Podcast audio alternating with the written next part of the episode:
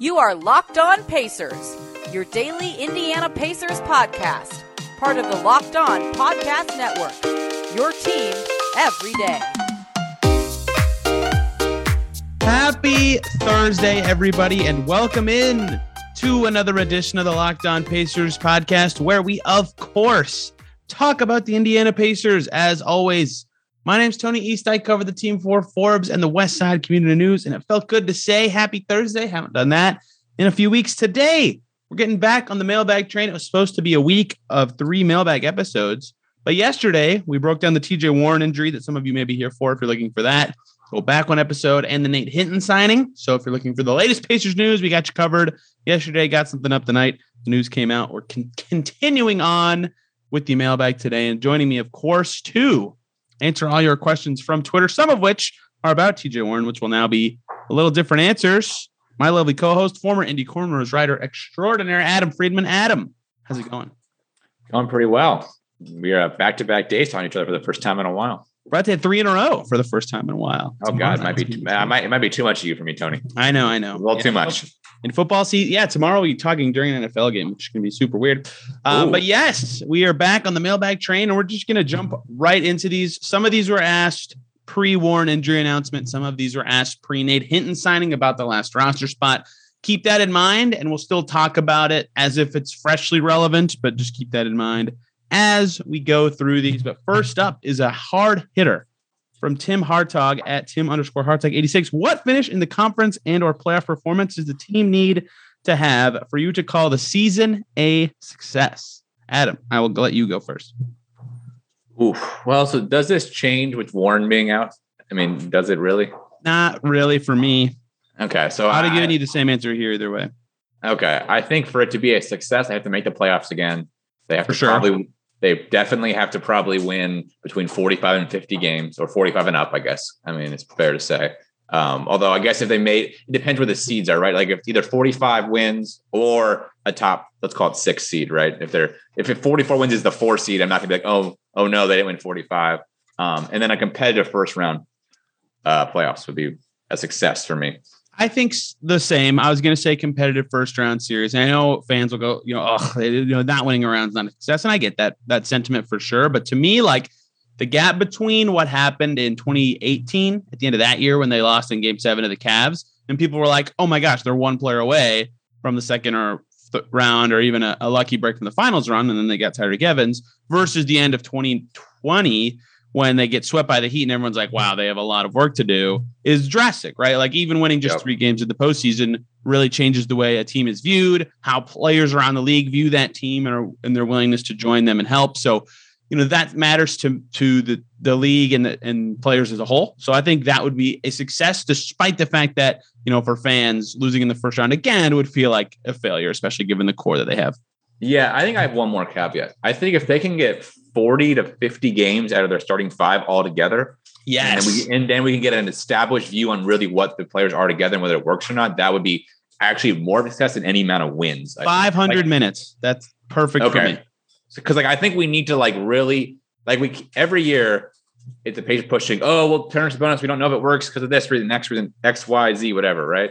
Uh, if we can get like like a full healthy starting five for a little while, we can like I think finally like at least settle that. The problem will be maybe they're so close that it's like we can't settle it, but at least you can kind of get an idea of like can this work or will it not work? And here's the definitive. We've seen it for a season. We've seen it in the playoffs fully. It's not going to work, or it is going to work, and let's go on from there. Elias Panos says, "Who do you think will have a better season overall, Sabonis or Caris LeVert?" That's a great question, but I was pretty quick thinking about this one. I think it's going to be Sabonis, right? Like two-time All-Star, he's been getting better every year. I understand that a system change to something more spread out and read and react could help guards quite a bit, but I also feel like It helps him. so I was going to say Sabonis reads the game very quickly. He'll be involved in a lot of actions as a great screener and guy who can do positive things with touches. You know, I don't think he'll get as many touches as last year, but I still think that he will have a better season. You know, I think he's a better player. So that's that's the simple. The short of it is that I think he's a little bit better of a player. So I think Sabonis.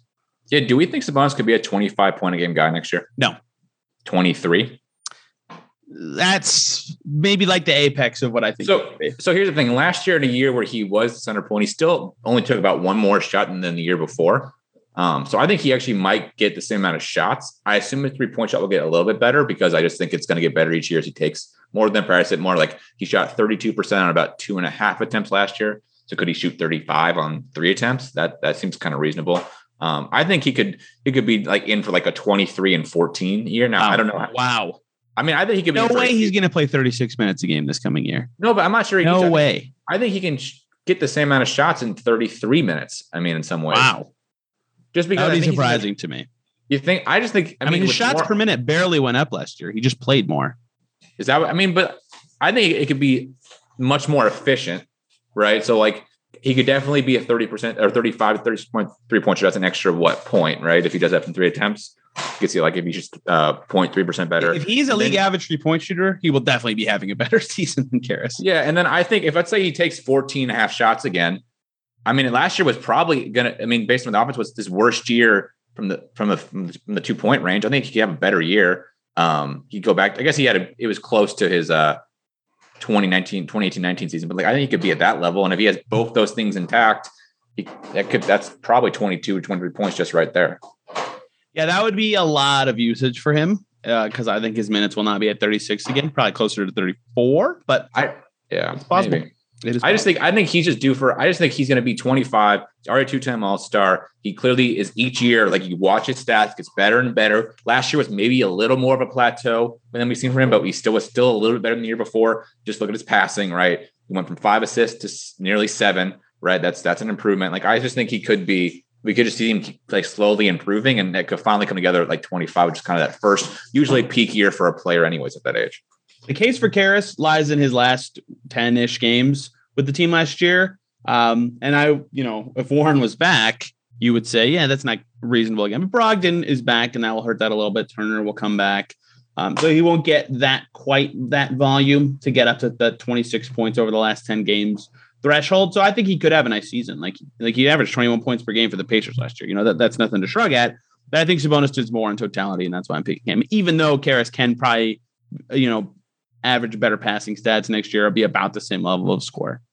Yeah, I mean, I, think Caris probably have a good year too. I, I think if we're talking about like maybe the question maybe we shouldn't spoil it, but like we're talking about like players who will probably improve for last versus let's kind of like plateau or go down. I think Brogdon's a pretty good case to you know drop down in points per game a little bit in the guy, but LeVert and Sabonis are probably to be like at par or better next year. Uh, Indiana Payne Sirs asks a question that's answer has changed given recent news. He says, he or she says, say TJ Warren makes no step forward from his non-bubble self, the 19 points per game guy they had who played solid defense, but also doesn't regress, uh, which is, I guess, plausible. You know, he comes back from injury and plays at that level again. I mean, he'll probably be a little worse, but maybe when he's fully healthy, he can be that guy again. How much do you expect him to make, and is it worth it for the Pacers? So his health, if he had played most of the season, he could have gotten a lot more, but I think the length of this foot injury probably hurts his value a bit. But I still think he could get like four for 80 or 90, right? That doesn't seem crazy to me. Yeah, I was thinking 20 to 25 million. So yep. that's right in that range. Um, yep. I mean, if he comes out, so if he plays at that level in the bad market, could he get more because the market is so bad? Like, what did Tim Hardaway get? Again, he could be a top five free agent next year. What right? did Tim Hardaway like, get? That'll get, him a bunch of money. Tim Hardaway got about 23 million, I think. Right. And he was probably, that's probably about right. the level he was at, right? Was he better? Yeah, slightly, slightly better. Uh, Tim Hardaway got four for seventy-five, actually. So just oh, okay. So I mean, that to me, that's kind of probably that's the low end bar. of his. That's probably the low end of TJ Warren's market. So that's yeah. Yeah, yeah. I think he's a better defender than Hardaway, but right? health really hurts that. So that's actually a pretty good. Maybe I'm a little overestimating this. Hard, Hard, Hardaway got four for seventy-five, though, right? Not three. Correct.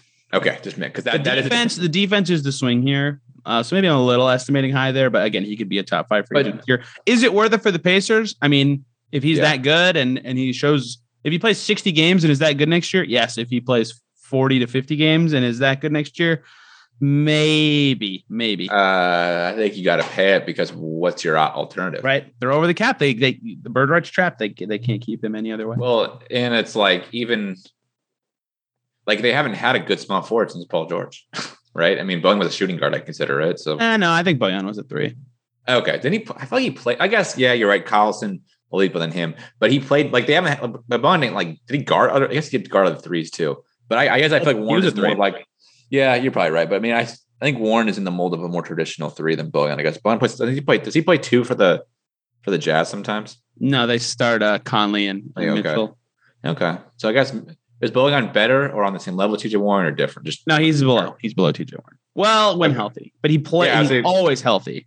Yeah, I say Bones He might be slightly, slightly, slightly, slightly better on offense. Not very much, but Warren's definitely a better. Well, was is healthier, a better defender. So Yeah, and it feels like Warren's a higher ceiling, right? I think we know what Bojan is. I think there's always this thought that Warren can be just a little bit better.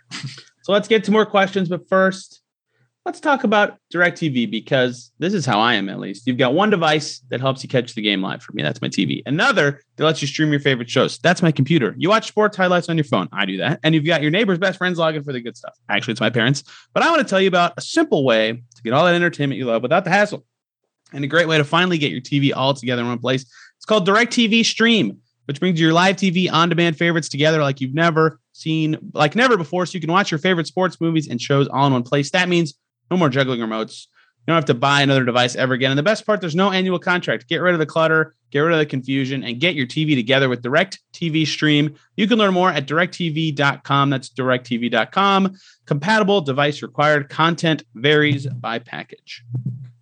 All right, AJ Reese is here with his his classic three questions in one tweeter, but I appreciate that because we're here to answer questions today. So AJ Reese, NBA, first one. Favorite non-Pacers person who provides good NBA content, text slash video. Okay, my favorite person to read slash listen to, just because they this person thinks about every aspect of basketball, right? The appearance of jerseys, how courts look, how players fit, how coaches fit, how people are, how the game is played. Really good at breaking down what's going on. Well sourced reporter. That's Zach Lowe. I think Zach Lowe is fantastic at his job.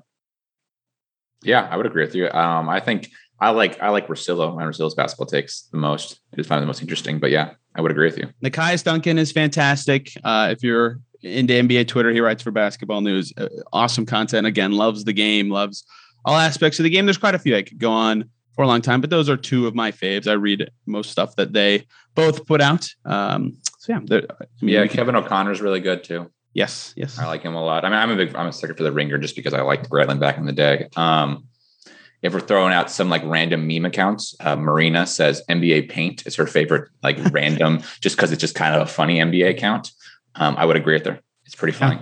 Yeah. That's just a, if you're looking for just a fun NBA account. Um, I think what makes the NBA kind of fun is there's like a combination of like we have different reporters, right? There's like your information hawks that are like Shams and Woj, and then like, there's like your breakdown people who are probably like Kevin O'Connor, Zach Lowe, and there's like kind of like the next level of like like hot take people. It's probably like Bill Simmons and Ryan Rossillo, and then there's like the random like celebrity culture slash like just like funny pieces of NBA stuff. So it's a, it's a, Yeah. it's a fun, a lot of a lot of diverse content. It's a lot of different groups come together to make the NBA what it is, and that's why I like it the most. I read most athletic beat writers anyway. So Yeah. I mean, I, I could go like 50 people deep on people I read basically all the time.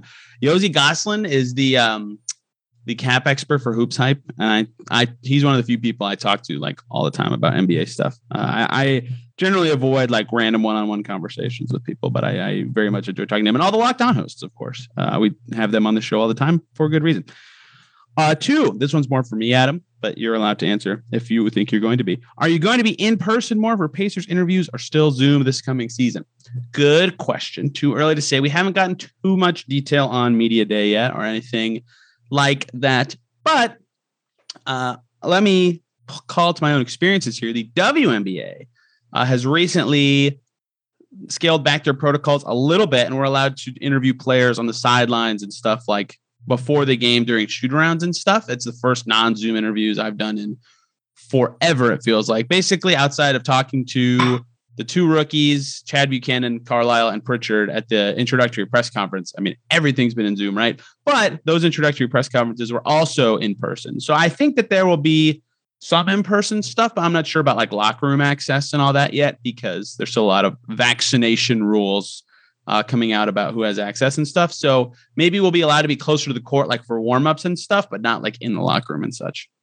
I will say, as somebody who, whose day job is reporting, not sports, but just anything in person, is like the bomb. I mean, it's just like Yes, it's there's so much better. more you can accomplish in person in like an hour than you can on Zoom for like yes, half a day. unbelievably. I mean, Tony even says like he's been able to talk to certain people in the patient just because he's able to like walk up to them and corner them, basically. Yep. That corner Like- them. That makes me seem No, aggressive. but like you talk to them in a corner of the hallway, which is like you would just walk up to them, right? I mean, I know there's somebody you talk, you tell me, tell me about, it, or like also you get more of the raw emotion, like Tony will say with the fever sometimes. Like it's that Yep. being in person is is just better. so much better. So I think that there will be some more, and maybe the lock. Like the, the other thing about the locker room is you're within six feet a lot, and it's not a big room, Yeah. right? So uh, you know, I think that protocol wise, that could be tricky to have a lot of reporters in there. So maybe it's just like I think the NFL said something like just team riders are allowed in or something like that. Maybe it'll be like yeah, there's there, there's totally fair to be some rules to make people safe, right? Whether it's Yeah. whether you can't go in the Right, locker room, but there's a set room that's more space and you can only so many people come in a rotation or whatever, whatever they have to do to make it safe, of course, whether they're vaccine proof, whatever it is. But it's just like there's definitely um you definitely better be in person if you can. The last one here is you have to play 18 holes of golf with any two pacers. Who are you going with and why? thousand dollars on the line. I'm assuming he means I'm playing with you, and we have to Oh beat God, well we well, we lost the money. Tony. So yeah, We let's lost just money money. up 500 each right now. We lost. Um, I shot. I played golf a weekend ago, and I shot a 127. So for those of you who know how to golf, you know that that is I obscenely even bad. score when I golf them so bad. But to any two pacers, that is a fascinating question because there are a lot of guys who would be interesting. Goga would be super fun. He's just fun all the time to talk to. I don't think he'd be good at golf too, which would make it a little more fun for Adam and I. Um, but honestly, there's not like any personalities on the team that I don't think would be that fun. And I think some like Doug McDermott would have been my first answer because he's actually like very good at golf. But he's McConnell plays golf too, right? McConnell does play a little bit, yes.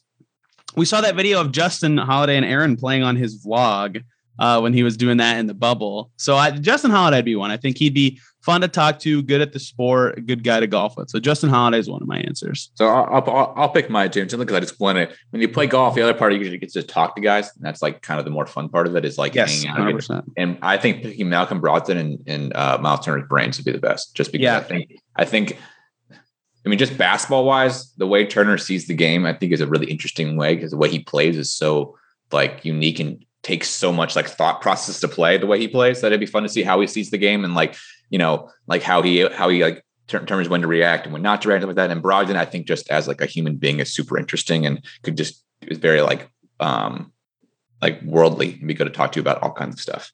Those, those are good answers as well. I mean, there's not really any bad answers here, but but in terms of fun value, uh, Goga's going to be one of my two as well. But that said, we're losing 500 each either way, so that's unfortunate. Yeah, I mean, I, I'm terrible at golf, so yes, Totally. Can we get Doug McDermott to like play two holes for us? Then we could maybe have a chance. I don't know what. I don't know. I'd probably still shoot like a 15 on every hole. So uh, Indie Sports Fan 65 says, What are Rick Carlisle's best attributes as a coach? How will they impact the team? Which players will benefit the most? Well, his best attributes, i- you know, the thing that came to my head first when I read this question is something that I consider a good attribute may not necessarily be a good attribute for every player. So maybe it isn't his best attribute, but the way he communicates, no nonsense, straight to the point, tell it like it is. You know, I heard some of the old coaches. Um, I say plural because I, I don't want it to be exactly clear what I'm talking about here, but you know, there was some talk that like old regimes kind of didn't get right to the point. They kind of talked around it or weren't exactly telling you what they were trying to say. Uh, and so that you know, Carlisle will go right to it, no problem there. Uh, and I think any player who's like on the fringe of their rotation or is going to have their role change often will appreciate that. They'll know what is expected from them on a given game. Right? We've heard from several players like Goga, who's like, it's easier for me to be ready for a game when I know I'm going to play it, when I'm going to come in. When I don't know that and it's just random, it's a little harder you know, to have the same level of focus. So who will benefit the most? Those players to me, but honestly, anybody with a big role would benefit from that a little bit. And then he's also just he's a good tactician, right? That benefits everybody. We've heard that from like the fact that he can get these Mavs teams to push the Clippers to the brink, despite having Luka and a bunch of guys who, you know, they ha- they have to run specific stuff or very specifically set up for them to be impactful, and they can still be an awesome team. I think he's good at even in the playoffs getting guys getting the most out of guys, which could help everybody. Yeah, I I think I would go with that as a top quality. It's the fact that it's X's and O's and out of timeout and stuff like that is probably just it's probably better than any pacer coach of the lat till I mean Vogels is pretty good too. So probably it's on his level. It's probably slightly better. Um, even we saw back when he coached pitcher the first round, he just got a really good feel for like understanding players and like putting them in the right spots to the right schemes. Um, you know, he's very ma- malleable in that way. uh, and I think that will probably benefit like like you said, the entire team. Sabonis a bonus a lot. I think will and Brogdon will benefit the most from it because they're probably the most cerebral of the of the players who will have the ball in their hands a lot. But yeah, I think that's Carlisle's best quality. Yeah, and um, you know, compared to the last coaching staff with Bjorkgren, who was trying to be very creative, you know, maybe Carlisle can be creative, but I think he knows more about having just a base stuff. You know, I, mean, I think I've over talked about that this offseason. Like I've said it too much in conversations about this team, but they just didn't have a base defense. They they they were crazy on that end sometimes. I think just having normal stuff that other teams run will help them a lot as well. Yeah, I would agree with you 100%.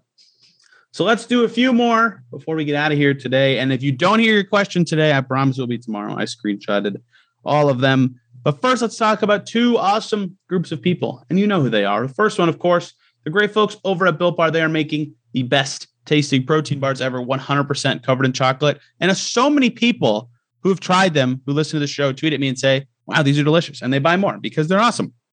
They have something for everybody. They have so many delicious flavors. Their current mixed package has nine of their most popular flavors. Adam and I both love the peanut butter brownie one. Double chocolates in there right now. Mint brownies in it right now. Cookies and creams in it right now. You got to try them. Uh, not only are they really tasty, but they're healthy too, right? 17 to 18 grams of protein, calories between 130 and 180, only four to five grams of sugar, only four to five grams of net carbs. You know, a nice meal if you're at work and you're doing small meals at work could be a good snack at various times of the day. They're the official protein bar of the US track and field team as well. So you should try them out. Also, go to built.com, use the promo code locked15, and you'll get 15% off your order. That promo code again is locked15 for 15% off at built.com. And we're also, of course, talking about the great folks over at betonline.ag. If you're listening on Thursday, football is back today. College, excuse me, NFL football is back today. College football started this weekend, although as an IU graduate, we do not talk about college football. Starting this weekend, Bet Online is your number one spot for all the pro and college action this season. You can get all the updated odds, props, and contests over there, including their bag, their biggest half million dollar NFL mega contest and the world's largest two hundred thousand dollar NFL Survivor contest. Open now at Bet Online. Head over to the website. Use your mobile device, however you want to do it. Sign up today. You'll receive a 100% welcome bonus when you sign up. You got to use the promo code Locked On when you create your account. Be sure to take advantage of their opening day super promo. Make a bet on Thursday, September 9th. That's today. The season opener between the Super Bowl champion Bucs and the Cowboys. If you lose, your wager will be refunded up to $25. You got to sign up and use the promo code NFL100 for that. Again, betonline.ag, the fastest and easiest way to bet on all your favorite sports. Sign up today. Promo code is locked on. Okay, Adam, three more questions for today's show. We'll start off with one from at Sumner Burner, whose account is Edmund Sumner Burner. If this is actually Edmund Sumner, wow, he's going to be disappointed in our answers here. He says, What do you think the Pacers seed and record will be? Well, Mr. Sumner Burner, if you go back to last Friday's show, we went through the schedule one game at a time to try to deduce what the Pacers record will be this coming season. You know, they have some tough back to backs, they have some tough stretches that make, you know, games they might win losable. Their over unders in Vegas are about low 40s, like 42.5, 43.5, 41.5, depending on the sports book. Adam had him at 43 wins. I had him at 41. Do you have a seed estimate for that win total, Adam? Uh, it's been the six or seven seed most years, right? Yeah, the, the, six to eight range. You know, the East is pretty good next year, so all these teams are going to beat each other up. So it, it's unclear exactly where that ends up, but about six to eight makes sense to me as well. Yeah, I, I, I would agree with you. I, I, would, I would probably put them more likely to be the eight seed than the six seed, but yeah, I agree. I agree. Health health dependent for a lot of that, right? If they're if Warren comes back and then they're healthy for a lot of the year, they're more likely to get six. If Warren misses a lot of time and some other starters get hurt, maybe they'll be closer to eight or nine.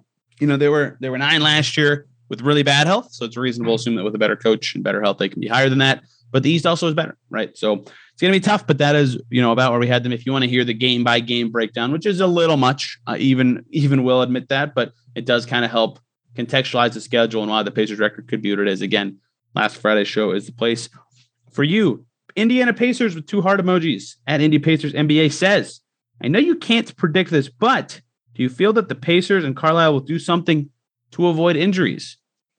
So my my broad answer is every coach and organization tries to avoid injuries, obviously. So I'm assuming this is like what specifically can the Pacers do or differently than they did in the past to avoid injuries. Uh, and they, you know, despite all the jokes about like, wow, their training staff must suck because all these guys get hurt, a lot of people who analyze injuries, I'm mostly talking about Jeff Stotts of InStreetClothes.com, was a lot of great public data about NBA injuries. Really applauds the Pacers training staff, right? They do have a lot of injury prone players for certain, but you know, that was the all-star game injury staff uh three seasons ago now. I can't remember exactly. LeBron's last season with the Cavs, right? And they're they're well regarded around the league, right? So what can they do differently? Bjorkgren always talked about, you know, he gave guys heavy minutes, but he said they were okay with it.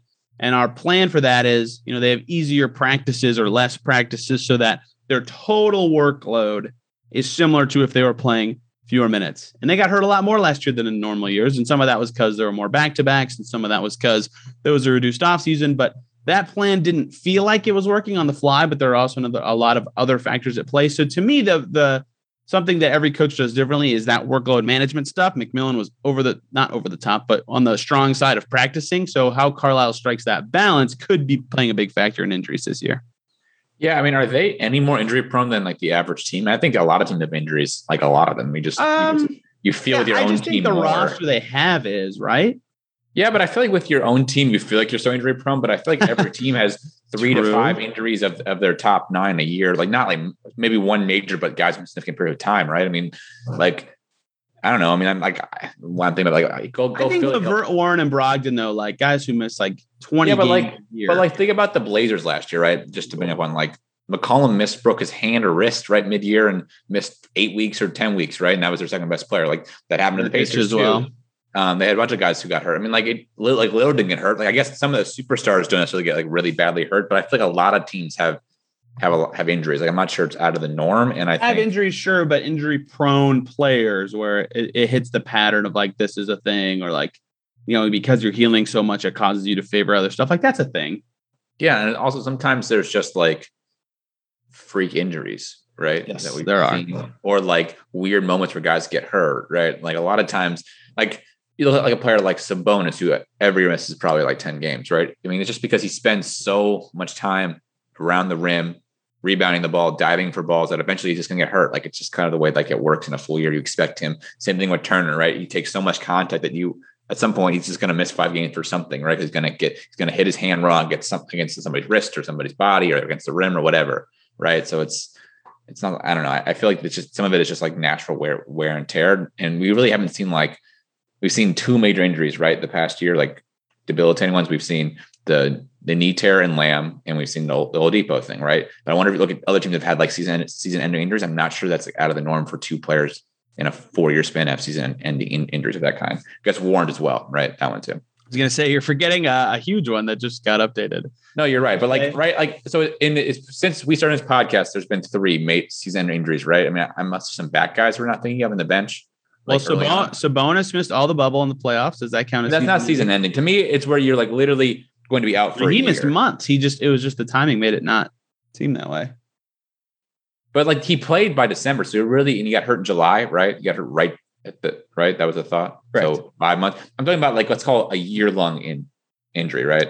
Oh, well, I suppose that- that that's not really a team thing. Sure, most of those are not anything the team. But I'm saying like that's not that. Like I think if you take, they've been three I can think of since we started this podcast, and that's a probably most of who had that same amount of number. Right? That's what I mean by like. I don't think that's that's what the question is about. When I interpreted it myself, at least, is like more like the, the maybe not preventable. No injury is necessarily like preventable, but just what can they do for their normal wear and tear guys to not have those situations stopped it. I mean, that's just minutes load end of the day, right? Like I said, I think there's when you play guys so many minutes, it's bound to happen. So it's just keeping the minutes load to a point where they can, like it's the Chris Paul thing, right? Chris Paul plays 28 minutes a game for he can easily do that, but he move him to 34 and he's bound to get hurt eventually because he only has so many minutes, minutes on his body per year. And it's same with every player, really. But The other the other more. trouble with minutes loads and injuries and stuff is it's literally different for every player, right? It's an evolving science, obviously. but it's it's so hard because you're a team you're going to do mostly stuff on the same schedules but like that that's not going to be the perfect schedule for everybody. It could be perfect for this guy or that guy but you know it's impossible to have a, a blanket we have 17 guys they are all on the same schedule kind of thing. So it's hard and then some maybe some coaches are better than others. I haven't read a really good story on that yet but um, Well, like- i'd be curious how carlisle handles it compared to bjorkgren and mcmillan who are very different on that spectrum Yeah, I mean, I think it's fair to say that like Turner and Brogdon both need to play um when he's like 20 to 30 minutes, right? Where Sabonis can probably playing 32, just because I think they're they're a little more there's a load that they need to put to be a little bit load managed a little better versus right versus like Sabonis and probably LeVert can play a lot more minutes. Yes. Uh, maybe not so much LeVert. He was at 33, but um, yeah. So we'll see. Last one for today. Matt Beckham at fake Matt Beckham says if the Pacers were to land Simmons, would Turner or Sabonis pair better with him? This is an interesting one. Intuition, which is never the greatest way to answer any question, just says Miles Turner because Turner shooting would help Simmons have more open lanes. One of the problems problems is the wrong word because the Sixers have been awesome the last three seasons. All right, hold on, Tony. Sorry. Oh, sorry, guys, our podcast is fire. Uh, hopefully that ends quickly, so I don't have to cut that out because that was very funny. I hope that didn't hurt your ears too much. Um, but yeah, you know, intuition for me says Miles Turner just because he can space the floor. Simmons can attack the paint better, and like I was saying in Philly, you know, Simmons or Embiid, excuse me, he shot threes and he could stretch it out, which helped Simmons. But you know, there was some reluctance there, and he's kind of talked about that he likes being a post player more. So I think that intuition, or like just because of that, I would say Turner on on offense and on defense, their fit together would just be unbelievable. Like that would be one of the top five defenses in the league just by having those two guys on the, on the court together. But I think that's kind of discounting the way that that Sabonis and Simmons can fit together. I mean, their DHO game together would be ridiculous. They could pass open basically any pacer at any time, and their shooting limitations would really hurt. Like you could never play McConnell with those two. I don't know why you'd want to anyway. Um, so there, there would definitely be some offensive wrinkles that would be tough, but I don't think that it, it's it's so lazy to me to say, oh, you know, they can't shoot, they don't fit. Like that's dumb, right? Teams get away with not having two shooters all the time, and their defense would still be good with those two on the floor. And I think their offensive IQ and defensive IQ really uh, could allow them to be just as good as the other duo. You know, I think that the, that's the more okay, that's the more talented duo. Uh, don't worry, Adam. I've talked my way through this whole answer. I think that'd be the more talented duo, but maybe the worst fitting duo. So I'm curious how you feel about Simmons with Turner or Simmons with Sabonis. Um, yeah, I think Simmons fit with the Pacers is only good if you make a multiple moves right? I mean, I think that's I think he doesn't fit with the two centers. I think, but like if you're talking about him being part of a bigger move to build around basically two players, you you can pick those two players. That's where it makes sense the most. But yeah. it's not, and it, it, it, it's sort of a long term move, right? It's like he's got a four year contract. Trade for him now your goal is maybe a year or two from now to be in position to, to, to, dominate, right? Or to be good, not dominate, but to be good enough to make like a conference finals with that kind of level. Because he's that kind of player. You're trading that kind of player. You want to be able to make a conference finals within like three years. But I don't think it's like necessarily a move you can make like expect it to work out this year to make the move like in December, let's say. I agree with that. Do you? Uh, I know your apartment was was up in flames, so you didn't nail nail the question here. But between Sabonis and Turner, who do you think Simmons would fit better with? Was the question? Oh, see, that's why I. That's why. I, well, whatever. Uh, that's okay. You added extra context that is still valuable to this discussion. Definitely Sabonis by far. Um, Ooh, I think I think Sabonis and him are just really good players, and I think that's they like they are. That's like you put two players who can be really talented on the same roster, and I think you make it work. I know it gets harder than Embiid, but I think Turn uh, Sabonis plays more of a kind of stretch way where Embiid puts at at the basket, where Sabonis can play not at the basket and can still be really good. Where Turner's still like can play on the hoop, but then he's so limited he's really going to be like a role player next to Sabonis, where next to Simmons, where Sabonis could be like a co-equal in some ways. Yeah, yeah. You know, I think that they, like I said, they would fit well together. They're both so like smart and good at setting up their teammates that you know it's hard for that to be bad unless Sabonis is too deep in the paint. Um, but you know, I think that the the the Simmons the Simmons Turner fit is just magnificent. I think that would go very well together. But that's a good question, and I, I don't think that. So that my problem is that's a limited ceiling, right? Where I think like Sabonis and Simmons, like there's a chance. That I think there's a higher ceiling there because just because of what you can put around them is, is a, like yeah, you cannot put McConnell with Simmons and Sabonis. You can put McConnell with Simmons and Turner. To me, at least. Yeah, but you've got to. How are you getting that like superstar? right? Because Ben Simmons is the superstar. Yeah, but he, he clearly needs another guy to be the offensive load carrier. Okay. Caris, right? Brogdon. I mean, I'm assuming they'd be in Simmons trades. Yeah, but. that's what I mean. Like at this point, I assume that the trade is is is Brogdon and Caris. That's why I'm like in my mind. That's what I'm thinking. Like you gotta basically gotta pick one of the centers, and I think Sabonis has a better chance to be the kind of guy who could like be the the one A of that pairing or the one B to it, I guess. Where like Turner and him, I think you still have to figure out the rest of the pieces, but then maybe you flip Sabonis for a real piece. So you could figure it out, I guess. Yeah, there'd be a lot of options if you get a superstar under Could contract you for hold years. on? I mean, this is just kind of going like a little deeper. Could you trade Sabonis for McCollum and then make the the Caris and Brogdon for Simmons, and that could be your kind of your three? Could that be good enough? Simmons from McCollum seems like bad value for, or excuse me, Sabonis from McCollum seems like bad value for Sabonis. Am I crazy? Yeah, but if you're thinking about that, you need to get rid of one of the centers, and that's like is that the. I mean, like you love to do Sabonis for Beal, but that feels like too much in the other way, right? Way too much. Right. The gap between Beal and McCollum is pretty large. Yeah, I know. So like, but like then you've got the offensive load carrier because McCollum I think can do it in some ways. Like maybe not like all the time, but like in a big moment he can.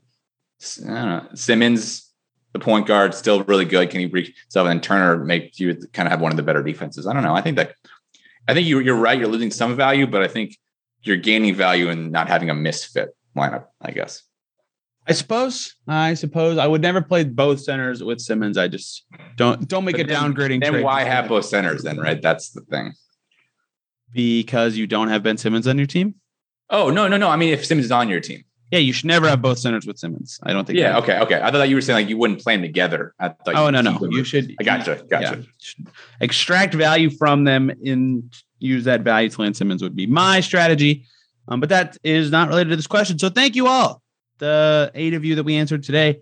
Four submitting questions. The remaining again will be answered tomorrow. We promise. Thank you guys so much for tuning in. Sorry for Adam's apartment meltdown, literally happening at the end of the show, but I thought I saved that one pretty well.